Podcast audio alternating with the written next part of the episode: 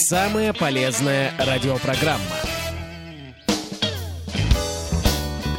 Приветствую вас, уважаемые радиослушатели. И с вами самая полезная радиопрограмма. Я ее ведущая Татьяна Рюрик. Из нового выпуска, как всегда, вы узнаете полезную информацию о том, что теперь люди с особенностями развития смогут получать бесплатно второе образование, о горячей линии доступности финансовых услуг для людей с инвалидностью и о приеме заявок на фестиваль «Особый взгляд». Открыт прием заявок на участие в форуме фестиваля «Особый взгляд».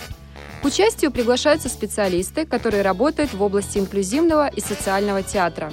Выделено три основных направления образовательной программы.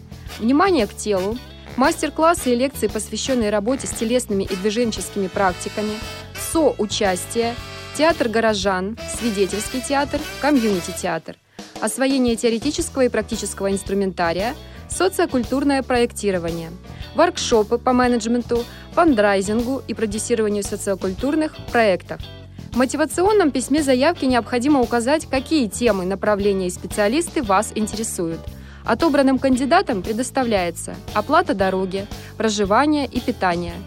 Этапы приема заявок с 15 июня по 15 июля 2021 года. Рассмотрение заявок с 15 июля по 15 августа этого года – Объявление результатов 1 сентября 2021 года. Также более подробную информацию можно узнать на сайте форума фестиваля «Особый взгляд». Инвалиды теперь смогут получать второе образование бесплатно. Правительство дало положительное заключение на законопроект о внесении изменений в статьи 5 и 79 Федерального закона об образовании в Российской Федерации – его авторы, депутаты Госдумы от КПРФ Олег Смолин и «Единой России» Михаил Терентьев предлагают установить государственную гарантию бесплатного получения второго среднего профессионального или высшего образования для граждан, ранее получивших такое образование и ставших инвалидами.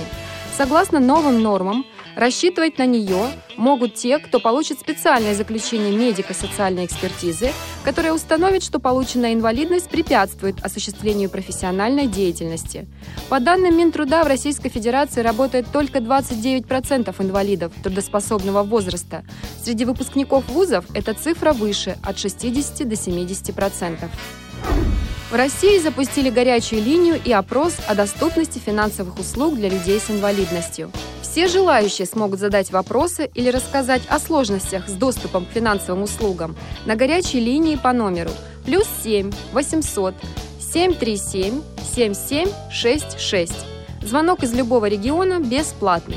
Также людей с инвалидностью, маломобильных россиян и пожилых граждан приглашают пройти опрос, посвященный доступности финансовых услуг. Исследование продлится до 1 сентября этого года – конце октября в Общественной палате пройдут общественные слушания, по итогам которых сформируют предложения для президента, правительства Федерального собрания и Банка России.